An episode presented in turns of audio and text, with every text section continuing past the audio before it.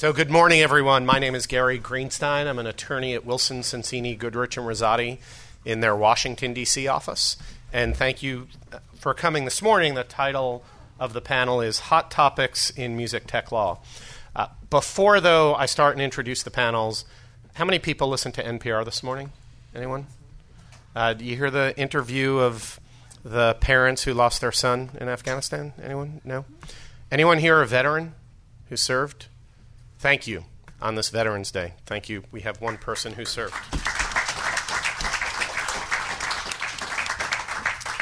So, on the panel with me, uh, immediately to my left, we have Eric Ferraro of Fathom Law. Uh, next to Eric, we have someone who I think pitched for the Giants in the World Series and came out of the bullpen, kind of has that postseason beard. Uh, Whitney Broussard from the law offices of Whitney Broussard here in San Francisco. And finally, Jacqueline Sabec from King Holmes, Paterno, and Berliner. Uh, no need to spend time giving people's biographies. You can look at them online or check them out on LinkedIn. I want to make sure we have an opportunity to leave time for questions. If you have a pressing question during the talk, just raise your hand and I'll decide whether or not uh, it's appropriate to interrupt. And for anyone uh, who wants to take a shot at BMI, please know that they are ably represented in the audience, and I will give them equal opportunity to respond to any attack on them. They are good friends and worthy adversaries. Uh, first off, a week ago today, we had a very significant election, and there are big changes coming in terms of the membership of Congress, uh, change in the Senate, and for those who have followed copyright law, there have been lots of pieces of legislation that have been introduced in this Congress. As hopefully most of you know from I'm a Bill sitting here on Capitol Hill, the cartoons when you were a kid, bills die at the end of Congress and they have to be reintroduced for the next Congress.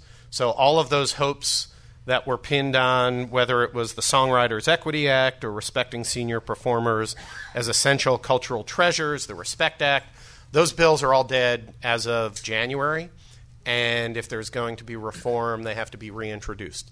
Uh, reintroduction, not necessarily very difficult, but to start off, what do people think will happen in this next Congress in terms of changes to the Copyright Act, whether an individual bill or omnibus reform of the Copyright Act, which is one of the things that's been uh, sought by numerous parties and certainly uh, called for by the current Register of Copyright. So, does anyone think that this next Congress will be less dysfunctional and will actually pass anything and will the president sign it, or will it be two more years and any cop any significant copyright reform, you know, will take two, four, or six years to work its way through? The latter.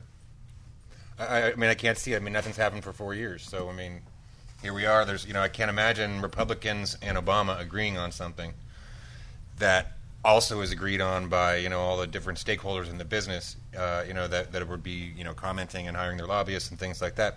I just can't see anything passing. I don't see. I don't think any action is going to happen. I think even four to six years is is um, you know, optimistic, very optimistic. The copyright reform is typically bipartisan. Yeah. So it's not necessarily, you know, both Democrats and Republicans get, you know, starry eyed around celebrities. And you bring a popular recording artist or a well known songwriter into the Capitol, and things happen. So Eric, different yeah, view? A, a, little bit. I mean, I, I, think that there's a lot of momentum building behind these types of legislative initiatives. You know, clearly everything is going to have to be, you know, taken from a, a, fresh perspective in terms of the new Congress. And I, I do think there's going to be more energy towards some sort of omnibus reform. I don't necessarily think that we're going to have a lot that passes this Congress, not because of a partisan divide, but simply because it's midterms and we've got a new president coming in. And I think that still copyright reform is probably relatively low on the Congress's, you know, m- sort of all-in agenda. But I do think there's momentum. I think a lot of these issues are, are, generally bipartisan. There are some that tip one way or some that tip another. But uh, I think we are going to see omnibus reform in some near term. I don't think it's going to happen in these next two years, but I wouldn't be surprised if there was significant momentum made during this term towards an omnibus bill, and that may be you know something that matures into actual legislation in the next presidential uh, election. Jacqueline, I I agree with both those statements. I think um, we'll see what happens. I mean, tech, technology companies have a lot more money to lobby than the music business does, so that always is a concern. I'm not sure where we'll go with that. Part of me hopes that nothing changes rapidly because I don't. I don't love the laws that sort of look like contract negotiations. And so, to the extent that we can stay away from legislation that should otherwise be arm's length transactions between companies, uh, that would be preferable to me. I mean, you don't like legislation that says if you're under 2,200 or something square feet and only four speakers, that you're exempt from a public performance right? Has anyone here ever negotiated legislation, been locked in a room on Capitol Hill, and had the pleasure of doing that? It's a lot of fun, isn't it? It's a it's actually an interesting experience to go through. Well, I guess uh, I just I think the law should just be to allocate property rights, not to transact negotiations between different entities. So to the extent that the laws change property rights, that's that's fine. But to the extent that they end up inserting themselves into negotiation, that changes the conversation. Is one of the root problems of the entire recorded music industry the fact that terrestrial radio stations do not pay royalties for playing sound recordings over the air? And would doing away with the exemption for the public performance right for radio stations change many different things, including the pressure that the recorded mu- music industry feels is necessary to impose upon non interactive services like Pandora to pay high royalties. Uh, and do you think that this exemption that the broadcasters have enjoyed uh, for decades is something, if you were to look at the different pieces of legislation, might this be the one piece of legislation that would get passed? I think it's a worthy goal. You know, I mean, I don't know. I think that the, the problem is, is that you know the broadcasters are pretty powerful, and I think that they've you know obviously successfully blocked this for you know since the dawn of uh, radio. Um, but I do think that you know personally, I think it makes a lot more sense to have you know non-interactive services, whether they be through terrestrial radio or through the internet or through any other thing, through satellite radio, to basically be on parity, and they should all be paying you know similar royalties for their situation. I mean, I guess you know you would probably want to have some kind of a, a you know a mechanism like a CARP or a royalty board or whatever to figure out you know why maybe you have a slightly different rate between the two guys because one's more expensive inherently, like you're running satellites, right? You know, um, but I think that that you know in general, yeah, it should be you know it's a great thing to have. We should have a performance right, but of course the other thing to think about there is how you're going to administer it because um, you know one thing that is doesn't seem to work out real well is to hand hand record companies new rights without restrictions on those rights. I mean, it works out okay for the record companies, but you know that that's a huge antitrust problem. Well, you could just um, put it all under 114 and just do away with the exemption for what are called non-subscription broadcast transmissions. That that's just one little strike. I could do that right now. Well, but you'd have to. So I mean, you you, you know, you'd have to probably broaden the mandate of uh, Sound Exchange. And, it, it, it, would it would be covered. I mean, if if the over-the-air exemption disappeared and it was a digital audio transmission that was not otherwise exempt and it was non-interactive, subject to compliance with things like the sound recording performance complement and and pre-announcement of playlists, there's no reason why it shouldn't fit underneath the statutory license, and then Sound Exchange would collect a couple more billion dollars in royalties potentially. No, I think that's a fine way to do it. I mean, I think that this is something that's going to happen. I think that you know, traditional terrestrial radio has resisted this for decades and decades. I mean, all the way back in the '40s, you had artists that were arguing for a, a performance um, right for terrestrial radio, and, and I think that the old arguments are breaking down. The arguments that radio is really the primary driver for record sales, and so artists benefit, you know, through the through the reproductions and not through you know not through the performance, and also that terrestrial radio doesn't have the money to to pay this. You know, when you have conglomerates like Clear Channel owning you know such a large um, proportion of the terrestrial radio stations, that argument breaks down. I just think there's so much uh, momentum behind this. I, I, do think it's it's likely to to happen as you know in, in the near term. Does anyone is anyone brave enough to raise their hand to say that broadcasters still should get an exemption? No one. Okay, two brave people. Um, full disclosure: I've represented the the Radio Music Licensing Committee in comments before the Copyright Royalty Board and Clear Channel and some broadcasters, but also Pandora and others and Sound Exchange. So uh, I won't state my views. and actually, disc- general disclaimer nothing that any of us say can be attributed to any of our clients. Anything that we say, uh, if you claim that we said it, we will deny it. we will destroy the audio evidence. And honestly, though, nothing said, certainly by me, can should be attributed to any of my clients. So you can't say Gary Greenstein, attorney for blank, said blank. You can say Gary Greenstein said blank, but don't put my. It, this is a public performance, but I have signed a release to San Fran Music Tech. Exactly. That I would like that. Uh, Hey, I didn't sign a release. Yeah. Nice. Oh, okay. We're opting out. now, talking about this performance right, one of the things Whitney mentioned is this concept of platform parity. And before digging into platform parity, does anyone think it's appropriate that the ratio of what is paid for the sound recording is anywhere from five to maybe 10 times what is being paid for the musical work. One of the major issues, and we'll dig down into this with performance uh, rights, withdrawals from PROs, performing rights organizations by music publishers, statements by CEOs of the publishers that they're not getting paid enough and they want parity. Uh, does it make any sense in anyone's mind that Pandora may be paying 50% of revenue, or if it were paying under the CRB rates, 90 to 100% of revenue, and ASCAP, BMI, and SESAC are getting collectively maybe 4, 4.5%, maybe on a good day 5% total for, for performance rights. Defensible?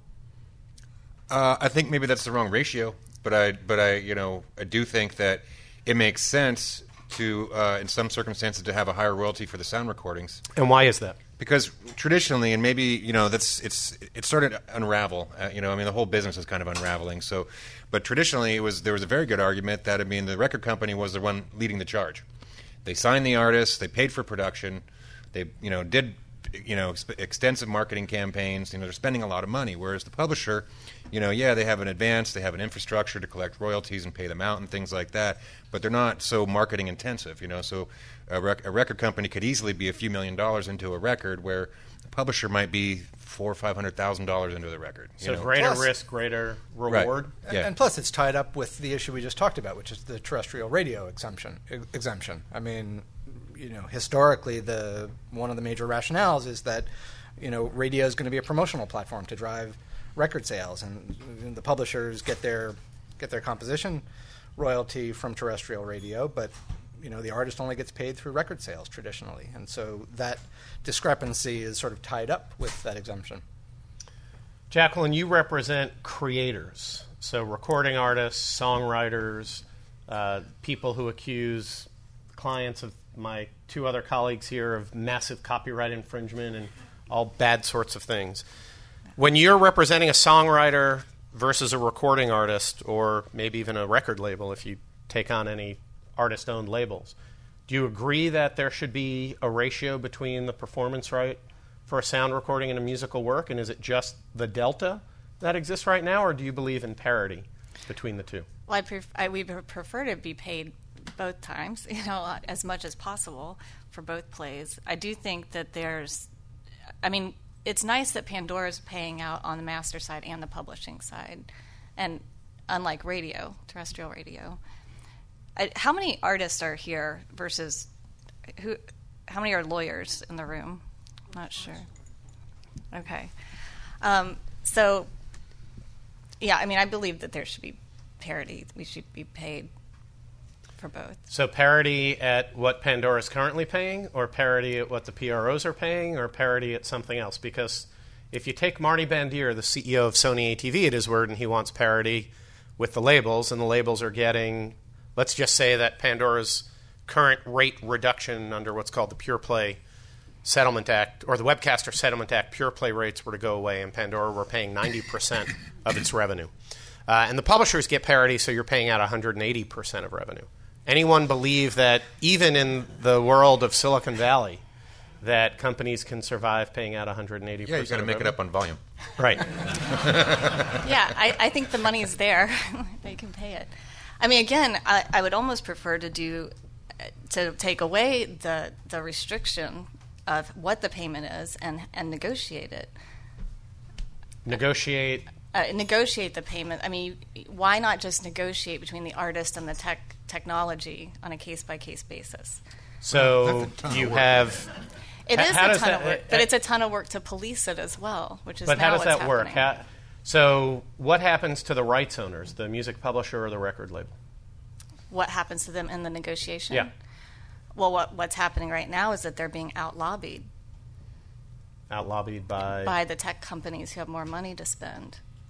Hollywood's pretty powerful. Rights owners are pretty powerful. I know who's It's- paying too low royalties though. It's mean- yeah, but it's not. Do you think it's working out? Uh, it depends on who my client is at the time I'm asked the question.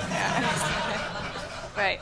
So- Remember, I'm only a hired gun. I don't have positions. Yeah. I don't know. Well, so for the content owners, I think we would we would for the, those of us who represent creators, I think we would say it could it could still be it could be better. It could be better situation. We could be paid more.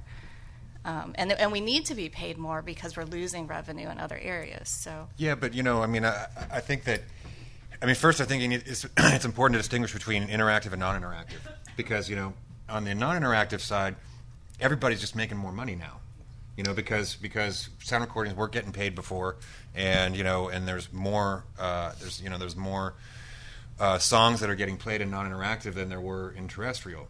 And I don't think that it's it's incumbent on non-interactive webcasters to make up for the lost sales of records because that's a lot of money. That I mean, you know, the fact that there's one platinum record this year, only one this year, and it didn't happen till just now, is just retarded. I mean, I mean, no offense to retarded people, but I mean, uh, uh, you know, it's it's terrible. You know, it's it's a, it's a really terrible situation, and um, you know, what is that the result of, though? Well, I think it's a lot of things. I think you're, took, you know, first of all, you're talking about a 30 year old technology, storage technology for CDs. I mean, you know, computers don't even have CDs in them anymore. You know, I mean, how many more years do you think they're going to put CDs in cars? You know, not very many. Uh, I got one, but I mean, So, do, is your point that, and just for people who don't know, the non interactive versus interactive is a question under federal copyright law where if you're a non interactive service, where it's more the service plays for you what it thinks you may want to hear, so it may be linear or algorithmic programming.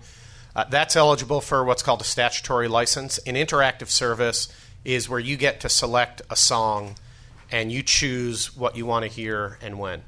Uh, that's not subject to a statutory license, a license granted by Congress, so you have to negotiate directly for those rights. So there are different, if you're non interactive like Pandora, you don't have to negotiate with anyone. You can pay the royalties. If you're an interactive service, you have to negotiate with every rights owner, at least on the sound recording side, whose music you want to play. so just to finish my thought though, so I mean, on you know, so that's sort of the first side of this is I don't think non- non-interactive webcasting needs to make up the difference for the business because it didn't cause that problem, and you know, it's just that's just it's, you're looking at the wrong guy. Um, I think that interactive is a lot dicier of a situation, and granted that that's all. Um, that that's all you know negotiated basically. That those services, Rhapsody and Mog and Spotify and all those guys did those licenses you know themselves, so no one can really blame you know the record companies and publishers don't have anyone to blame but themselves for allowing those licenses. But you know that i think is having a huge impact on sales. I mean you know not that ne- those subscription services are all that big but you know anecdotally i have a lot of friends who like have spotify and they don't buy any records anymore. And you go like oh did you you know you, uh, you should go get this you know harry nilsson box set it's a great record you know he's like no i have everything on spotify i'm not going to buy it. So anything. here, how many people in this room use a non-interactive service like Pandora, Live 365, Wawa, uh, others? How many people use a non interactive service and also subscribe to an interactive service like Rhapsody, Spotify? How many people only have a subscription service? Interesting. Uh, which one is that? Oh, the free version, the freemium. Okay. YouTube. Um, now, there, there is an argument, with me that the record industry has made through Sound Exchange and the webcasting for proceeding currently taking place that non interactive services are now good enough that they, even in a lean back experience, they provide enough of what people want so that there's convergence between non interactive and interactive services. The functionalities are not that great. So if you want to hear Bob Marley and you have to go to Spotify or you think, you know what, I just want to hear reggae. So if I put in Bob Marley on Pandora, I'm going to hear Bob Marley, Jimmy Cliff, Bob Marley and the Wailers. You know, I'll get a mixture of music that will be sufficient. But that's a silly argument. That that, that argument is basically rooted in the fact that tr- uh, traditional radio sucks, so it didn't make a difference. You know, I mean, they're saying that that new, that the new version of radio is better. You know, it's, it's so much better that it's that you know it's a, it's eliminated a lot of problems that people had with like tr- you know traditional radio, and so therefore it's a danger. But the problem is, is that you know, look, if you just want to listen to reggae and you don't want to listen to any particular reggae thing, that's not a record sale. That wasn't a record sale. It never was. Uh, if you want to, uh, uh, you know, if you want to listen to the new Taylor Swift record, you aren't going to do it on Spotify. You know, that's Unpaid. yeah. I mean, that's that's. I understand why she did that because you know, it, it, to me, I, it would make me nervous as an artist to have my record available. You know, uh, if I'm trying to sell a record and and you know, have people be able to listen to the whole thing in relatively high quality for free as much as they want. You know, and I don't get paid. Eric? I- I mean, so to the to the notion that you know the best breed of non-interactive services are are sufficient and we don't need interactive services, I think that's nonsense. You know, Uh, sometimes Pandora or Jango or you know good non-interactive service can. Su- you know, supply the listening experience that you want, but it's it's never going to be a substitute for being able to play exactly what you want when you want. Um, the you know to the to the Taylor Swift opt out. I mean, this this goes back a long time. You know, artists have been complaining about the penny rates that receive they receive from str- streaming services forever, and you know, I, I think one I think it's a misguided approach to say I'm not going to put my music on an interactive service because I want people to download my album on iTunes or buy it in the record store, whatever that is. Um, you know, increasingly, this whole discussion about copyright reform is based on even though the, the technology has shifted and the, the legislative initiatives have shifted, it's based on this idea that the consumption of music and, and the idea that music itself ought to be the commodity that's sold. I think that has to break down, right? So, you know, increasingly there are ways for artists and publishers to monetize music other than through the sale of the music, whether it's by way of a streaming service or whether it's by way of a. But a that, paid they're download. arguing that in order for them to continue to be able to make money to invest in new music, they've got to get paid more. So the PRO is saying that four and a half percent from Pandora is insufficient. Well, I mean, so back to the question about parity. Uh, you know, you can all we can all agree. I, I think that there needs to be better parity, but you can't base. You know, if you look at the experience that Pandora has, paying out such a huge amount of their uh, top line revenue through Sound Exchange and a relatively small amount to the, the publishers through the, the PROs, that's not sustainable. It's punitive, I think, to the the interact uh, to the non-interactive services. It's driven in part by terrestrial radio's non-contribution to the to the performance of the master. I think there has to be an adjustment, but you can't just change one. You can't just say through a consent decree we're going to look at the you know the, the rates that that services have to pay through, you know, to, to ASCAP and BMI, without also addressing the way that the, uh, the the pricing works, you know, through Sound Exchange for the. So Yeah, I it sounds like tinkering. Tinkering is not a solution. Is one of the things that I'm hearing because you've got a fabric for for those of you who don't live in this world every day. There, are, you pull one thread and it does kind of unravel or raise issues. So let's let's I think the way to think of about that would be to you know, you know, figure out what the aggregate royalty should be between you know uh, the, the masters and the publishing, and then divvy it up. You know, here's your pie. So that, let, us just. You know, this and- was and- not in the and- outline, so you guys are not prepared for this. But this is one of my pet peeves or pet projects. So if I were chairman of the Judiciary Committee, uh, non-interactive services are currently subject to a consent decree. Interactive services are subject to free market negotiations. Many interactive service agreements have MFN provisions that ensure that the major labels will be getting paid the same amount of money. The MFNs have changed over time so that cherry picking of provisions is sought by the copyright owner. So if you give a higher advance to Universal and a lower royalty rate, but a higher royalty rate to Sony, Universal can say, you know what, we want our high advance and the higher royalty rate you give, you've given to Sony. So these are people who have enormous power. If MFNs are going to operate in this market and not be declared per se illegal, why not, and this is now the question for the panel, why not create a statutory license for online uses of music and say all uses of music are covered by a music statutory license?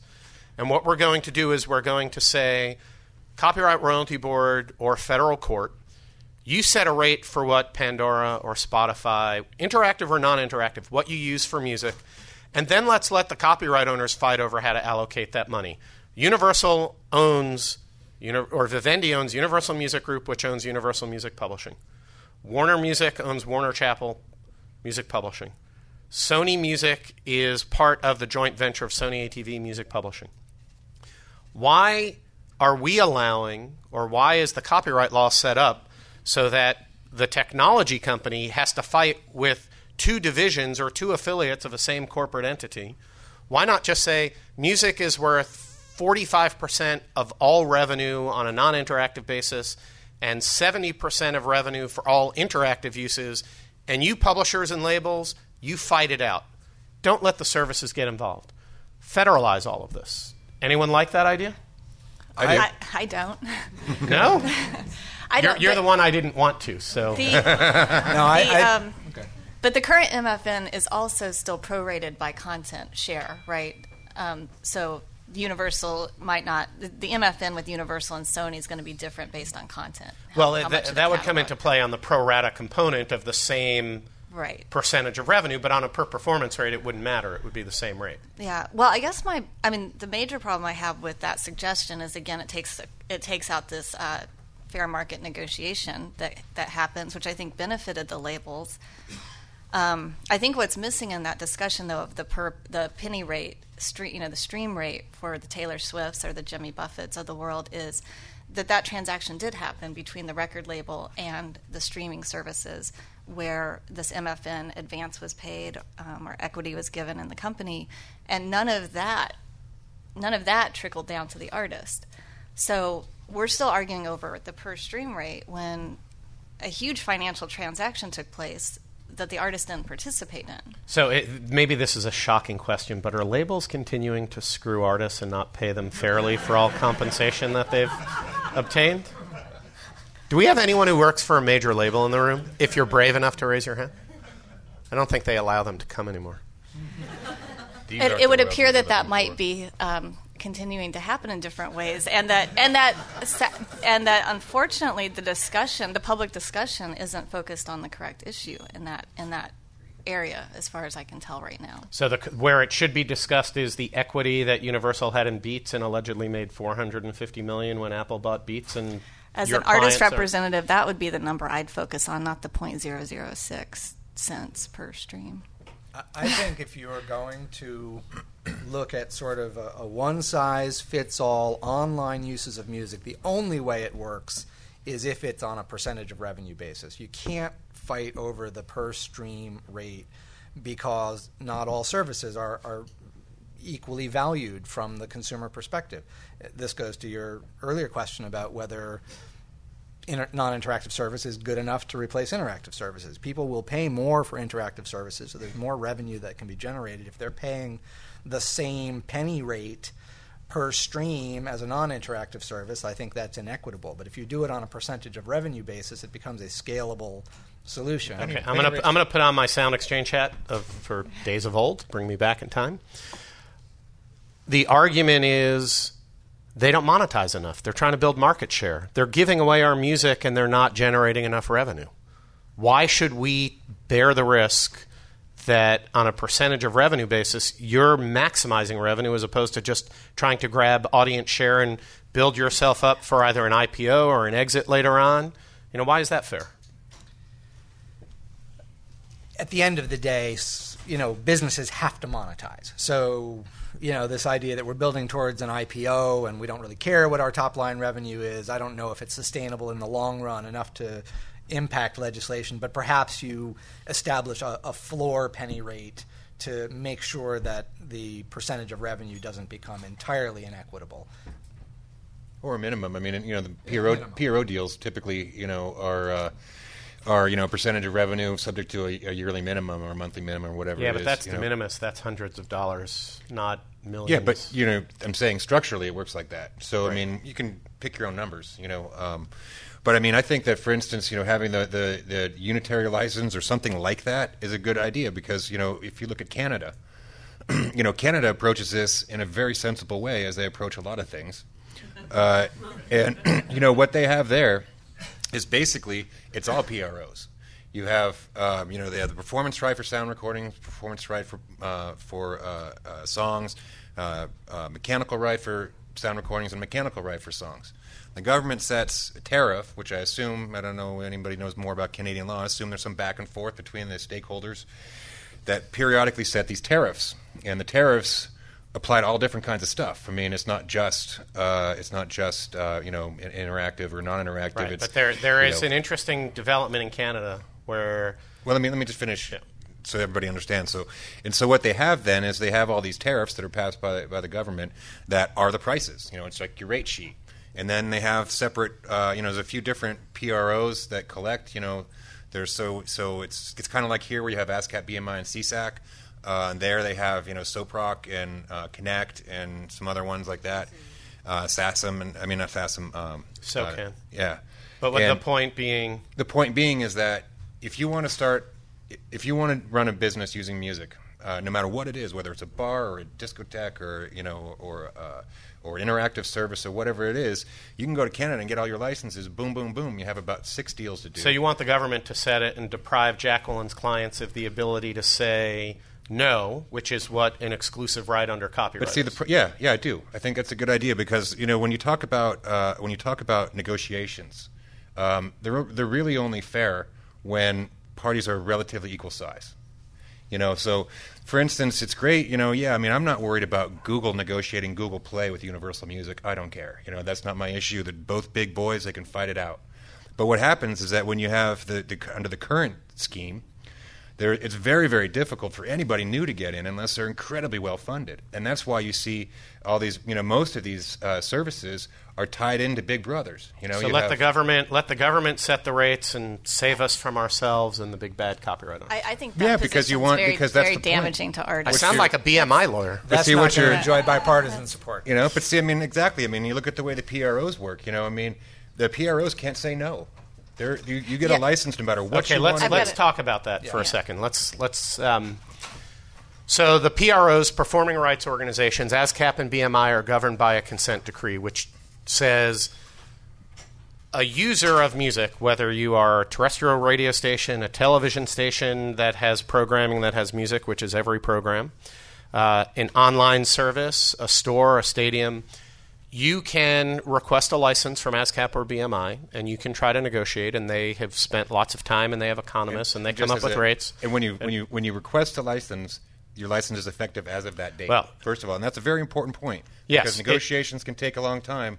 But you know, you can go to the PROs and you have your license today, and then it's just yes. Although that's been changed somewhat by by some of the rulings, but you can get a license, and if you can't negotiate a rate, the government, in the form of a federal judge in the Southern District of New York, will set the rate for you after a litigation.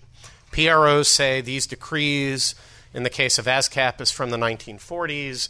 BMI's decree a little bit. Uh, uh, more recent than that, but both decades long consent decrees governing the operations and depriving musical work copyright owners of the right to obtain fair market value and songwriters of the inability to obtain fair market value, that the rate court proceedings are long and expensive, and the PROs have to bear all of these costs of participating. Services can go years without paying the royalties while they're trying to negotiate, unless they one party goes to the court to get what's called an interim rate. Uh, and in response to this, last year, and actually before that with EMI Music Publishing, you had music publishers trying to withdraw from the PROs. EMI originally tried to withdraw entirely, and then the PRO said, no, please don't do that. Uh, then they modified their regulations to allow what are called partial withdrawals. So the idea was you could pull out the digital performance right for, quote, new media services. So you could be a member of ASCAP or BMI to license um, general licensing, so bars, restaurants, stadiums, terrestrial radio, broadcast television, but we were going to withdraw the rights for online uses. And that was tried with both ASCAP and BMI. They both changed their rules to permit this. Two federal judges said, no, can't do that. You have to be either all in or all out. In the case of ASCAP, the ASCAP rate court judge said, partial withdrawals are ineffective, so you're in, your whole catalog is in.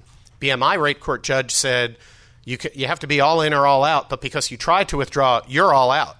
And so at the end of last year, there was essentially significant turmoil, great deal of uncertainty. And what's been publicly reported is that Pandora ended up having to negotiate direct deals with the publishers that had partially withdrawn and those rates were at substantially higher rates than the rates that they had been paying to the PROs. Now, the PROs say that's marketplace evidence of what would happen in a free market between a willing buyer and a willing seller, and therefore those rates should apply. Uh, Pandora said no, this was collusive behavior, that there was, uh, this was not a free market negotiation. Judge Cote, who is the ASCAP rate court judge, found that in fact there was likely potential evidence of collusion by publishers the Department of Justice is now investigating.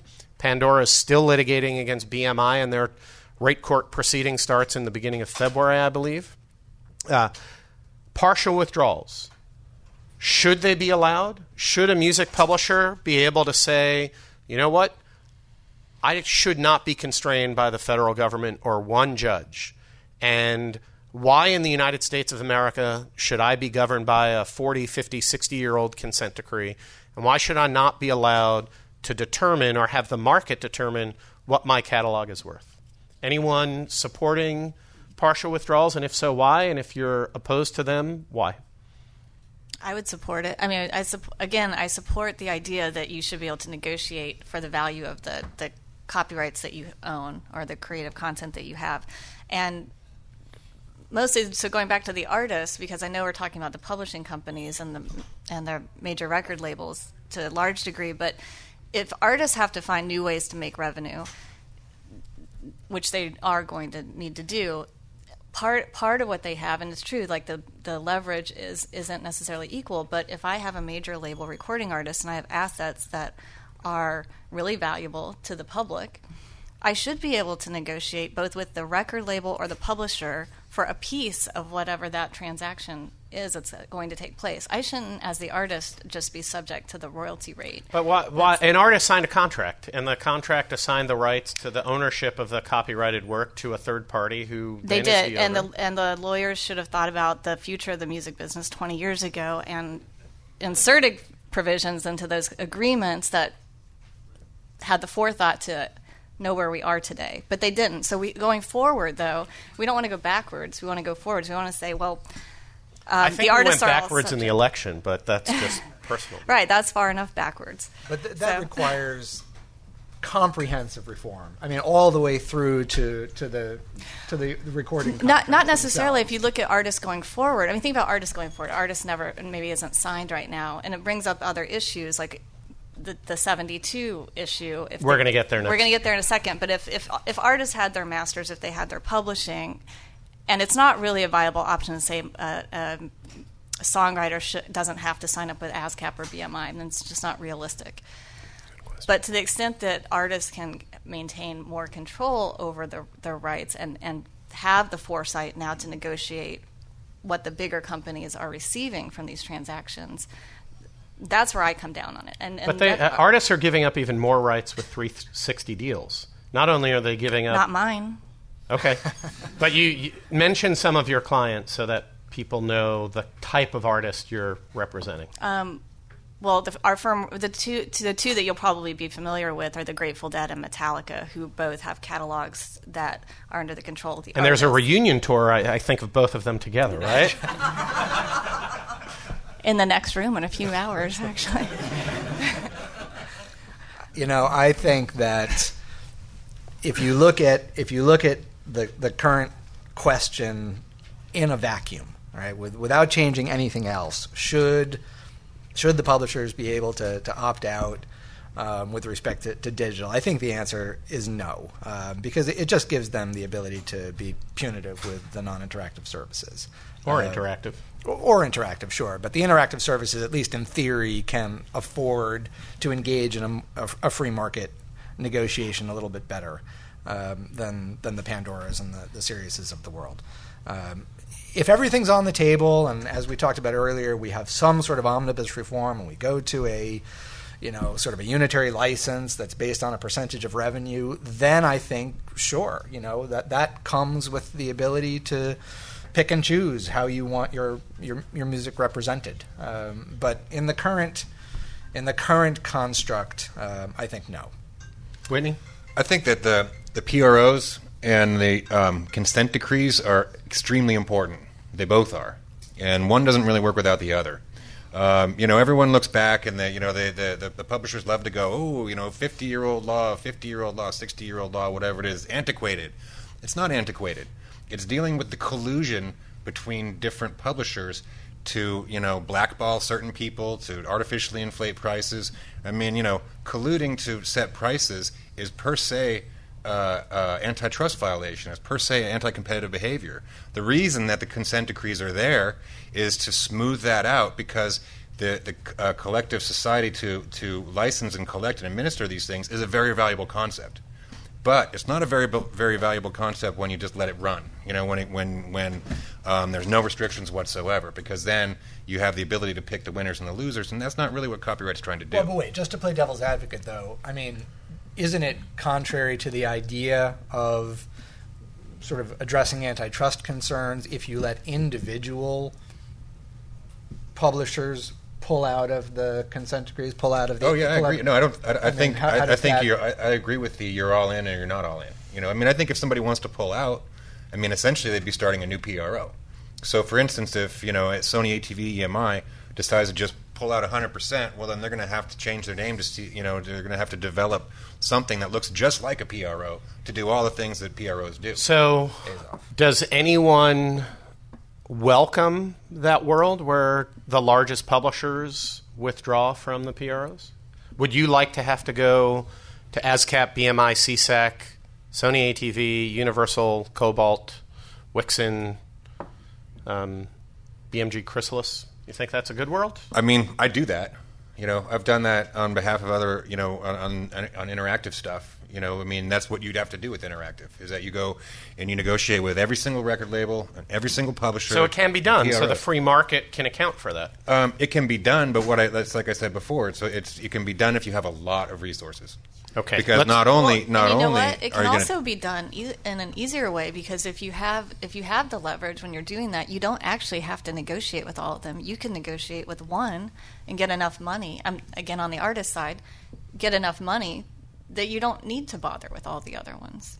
Well, it's hard in the music publishing space because of split ownership. You just, I mean, transparency is I a mean, whole other issue. You're not going to something that's know. Very worth talking about is that yeah, we're not split ownership. We're, Okay. uh, we're, we're going to go there next, but we're going to go. But just to throw it out there so that people understand, the way that you know copyrights are owned on the publishing side, it's a lot of times there might be five, six, seven, ten, fifteen owners of a song.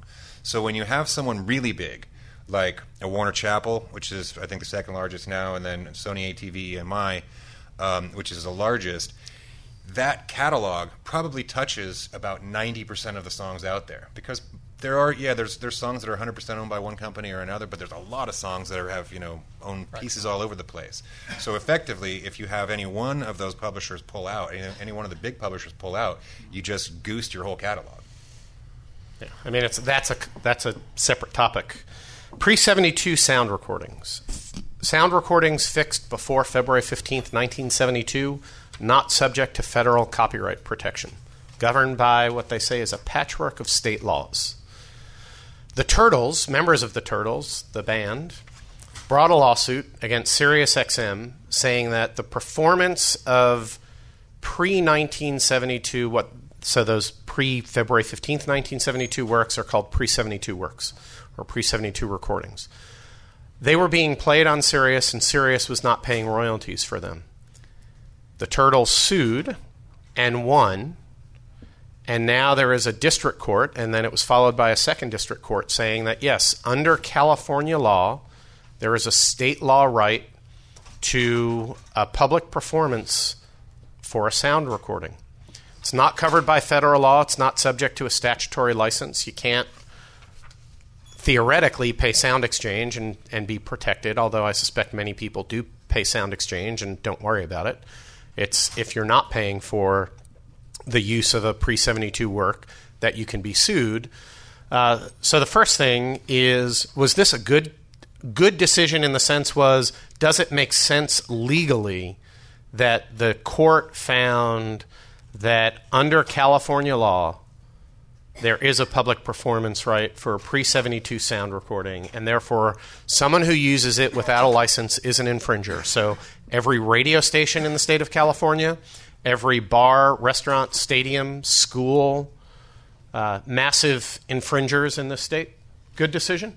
Wait, did, just to clarify, did they find that that the statutory rate applied, or did they find that? No, there's no there's no statutory license, so there's no rate. There's just a was that right. There's a performance right in sound in uh, sound recordings in California. that there was a copyright violation. Yes, Yeah. under state law. I mean, you know, I think it's I think it's a terrible decision. I mean, and I don't even understand the logic of it because how could why would there be a, a, a right that would have be a very valuable right if it exists that nobody noticed for 42 years? nobody noticed. You know, I mean, it's not like it's not like greed and avarice just strolled into the business today. It's always been there. You know, I mean, if the, if every, if anybody thought that right was there, it would have been you know it would have been uh, there would have been this all would have happened 1972, 1973. I mean, I think the decision was just about a state law right. I don't actually think that there's any reason to say that the state law right doesn't exist because pre February 15, 1972 works aren't protected under federal law. I think the, the state law right does exist. I think it was the right decision from that respect. How a musician, um, you know, a, a, recording artist should be compensated for that state law right is, a, is an open question. But So you disagree with Whitney? You think it was a good decision on the law? I do. I do. Under state law, absolutely. Okay, let's vote on the panel. Jacqueline. I think it was a good decision. Okay, two to one. As the chairman, I get to. It's You guys a- must be litigators. well, it's all- You know, if I was a litigator, I would love No, that I'm because a I would go negotiator. sue every record. I would, but it's it's an arbitrary date. I mean, it's 1972. The next day, it's 1973. You get paid. It then goes back to the problem of having the statutory rate set in the first place. Because if you didn't, you could negotiate an entire rate for the catalog in its entirety. And to the extent that you're an artist, you, you know, you have pre 72, post 72 recordings. So you're going to get paid on the master side from Sirius if you can negotiate that license, which is what, what I try to do for the entire So- catalog, not an arbitrary date of these master recordings existed prior to this date. So here, here's where this issue comes into play on an even bigger scale. So pre 72 recordings not subject to federal copyright protection. There is a federal court that has found that the safe harbors in the Digital Millennium Copyright Act, the DMCA, do not apply to pre 72 works. So if a pre 72 recording is uploaded to YouTube or any online service provider that's relying upon the safe harbor for content stored at the direction of a user, is now an infringer under state law, not federal law. So you don't have the willful damages of 150,000 per work infringed, but you could have massive infringement, probably lots of breaches of covenants, and who knows how many different documents or M and A agreements or or uh, financial or financing documents. Uh, it's pretty disastrous from that standpoint. So let's assume for the moment that California courts got it right, or the federal courts got it right interpreting California law, and that pre 72 works are also not protected by a DMCA safe harbor. Is this tenable? Can this continue? I mean, what happens if every radio station in the United States or in California got sued tomorrow for playing pre 72 recordings? Um, that's that's what I think. I mean, I, I agree with Jacqueline in the sense that I that I think it's there should be a right. I think that pre seventy two recordings should have the same rights as post seventy two recordings, and it should all work just the same because there's no really good reason to have it separately. I don't think it was a good idea for a California court to just decide that that right has always been there, and and look, we just found, you know we just noticed it. I think that's a terrible way to do it because, like you said you know, it's extremely disruptive to suddenly change a fundamental rule of how the business works. Um, you know, way into the game before you know when no, when no one expected to be that way. It's this is it's really something that you know should be dealt with the legislature, preferably you know federal Congress, not state Congress. But um, um, you know, it's got to be thought out, and it's got to be you know eased into a little bit. You can't just wake up one morning and suddenly there's a right that's been there all along and no one's known. Well, it's not tenable to your question. It's not. I mean, as lawyers, we all see it happen again and again where legal decisions are bent by the practical realities of the the situations that the decisions will will bring about. I think if you look at this just from a pure legal perspective, the decision is the right one. Um, does it create chaos? Does it create discord and, and disconnects, absolutely. So isn't that good for lawyers? Sure. Thinking selfishly? It's great for us. It's not great for artists. I, even who cares? joking, joking. But there's a bigger problem with the safe harbor. I mean, the safe harbor, whether it's pre seventy two or post seventy two, isn't really effective. It's not. It's not really working still. So if you took away the safe harbor, period, we'd probably be a lot better off. Ooh, okay. On that note, as on that note. Well, also, that know, that's not necessarily a bad thing. I'm just saying again that opens the discussion up to a, a fair negotiation. So no Google, no Twitter, no, no Facebook, no Google Pinterest, no. Uh, Google has amazing negotiators. You'd think Google can't negotiate a rate for themselves? I if they don't have a safe harbor, and you could be su- remember, copyright is strict liability. That content is on your. Google is an infringer when infringing content is uploaded to YouTube. They're not not an infringer. What they have is immunity from monetary damages. You take away the immunity for monetary damages, and the damages, as we know from record industry lawsuits, begins with a B. How, however, you follow the safe harbor well and what you're, you have a you have just a you know a year's worth of notices that have no effect. Okay. Uh, we are down to five minutes. So, questions. We have a microphone somewhere right up here in the front, this gentleman has been waiting. Please quickly state your name. No statements, questions only.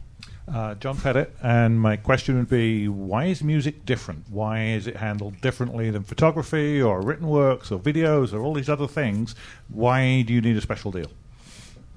Mean and you mean collective licensing or statutory licensing, licensing or statutory PROs? licensing and and to the, the people that want just a free market look at photography, and do you really want that? Well, well, you mean with technology today? What's what's happened with photography, or do you mean historically? As a photographer, I don't get paid for most of my stuff. I guess. Now. Okay. Yeah, I love a statutory license.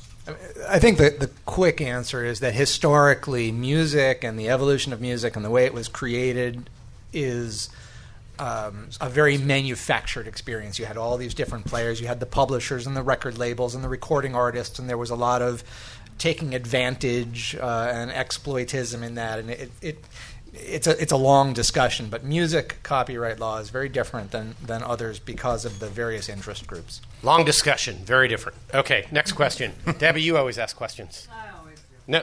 Okay. So, um, Debbie Newman, I'm an attorney and consultant. No, we don't care who you are. Just your name. Okay. What's the question? Going back to the CRB Web 4 proceedings, and uh, there's a lot of discussion about the um, standard by which rates are set uh, in, in the various categories of uh, streaming services.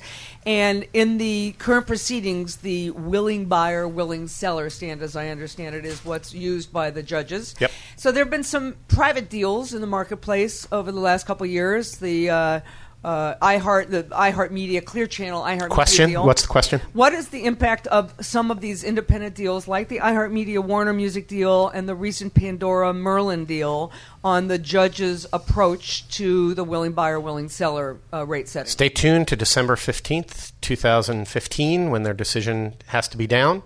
Both sides have used direct deals. So the record labels have used deals negotiated in the marketplace with interactive services. The broadcasters and iHeartMedia have used the deals that uh, iHeartMedia or Clear Channel had negotiated with individual record labels, and Pandora has introduced the Merlin deal. So it's to be seen, but it's fully joined. You've got a gentleman over there. Yeah, you should actually try to get on the fall list, uh, which is a list serve where if you send an email, I can forward it to my email is G Greenstein, so first initial last name at WSGR.com and I will ask to have you added to a list run by a gentleman named Jim Griffin and PHO like the Vietnamese soup. You can also try the trichordist.com. Oh, don't listen artist- to that. You can also just For a you can different just also perspective. Google For a different music law what the fuck and you'll you'll find tons of Okay, stuff. next next question right here. Wow, I want to start a blog called that. Thank you. You guys were talking earlier about how it can take 20 you, you know you're negotiating for these future things when when the contracts are being done. How do you think you can really understand what's going to be happening in the technology space to be able to do that? I mean, it doesn't seem realistic. It seems to me there's lots of small companies coming up that may be trying to use music completely differently than what people are doing today, not just as a streaming service, not just as interactive or non-interactive. Hire really good why- lawyers. That's why artists would be better off negotiating terms instead of giving up copyrights. Small companies could never deal with everybody. Small companies could never ideas. deal with everybody. Maybe I don't know. Okay, next. For sure. Next question. Uh, Cincinnati Reds fan. I don't think you'd ever have to deal with everybody. Um, go, going Last back, question. Going back to the end of uh, royalty exception for radio. Um, Clear Channel, yes, they could probably deal with that. It's kind of a question specific for Eric. What about uh, independent radio? Do you think they could handle that, or do you think that would be the final nail in the coffin? Could for them? independent radio handle what? the uh, the end of royalty exceptions for for radio? So small So- broadcast stations, what would happen if they had to pay a sound recording royalty is the Cor- question. correct. So, how many small, locally owned, organic radio stations are there anymore? You know, there's there's a lot of momentum and marketing in Congress um, a- about exactly this. Let's protect local radio. Um, they don't have much money, but the truth is, most small market radio stations are also owned by Clear Channel these days. Big markets have some local radio, yeah, but I think that they can um, they can stand to pay a performance right, especially if it's part of comprehensive reform and platform parity and everything else that we discussed. None of these suggestions, in my view, work in a vacuum. You can't change one thing without changing everything, and that's why we've got this congressional morass. But I think we'll see omnibus reform. I want to thank the panelists and all the attendees for coming. Actually, can the can the panelists quickly give out their email address so that if people do want to contact you, they have it? Um, sure. Jacqueline Sabec, J. Sabec, S A B as in boy, E C, at KHP as in Paul, B as in boy, law.com. Um, Whitney Broussard at Gmail. Easy. Eric, E R I C, at Fathom Law, F A T H O M Law.com. And G Greenstein at WSGR.com. Thank you all for coming again. Hope you enjoyed it.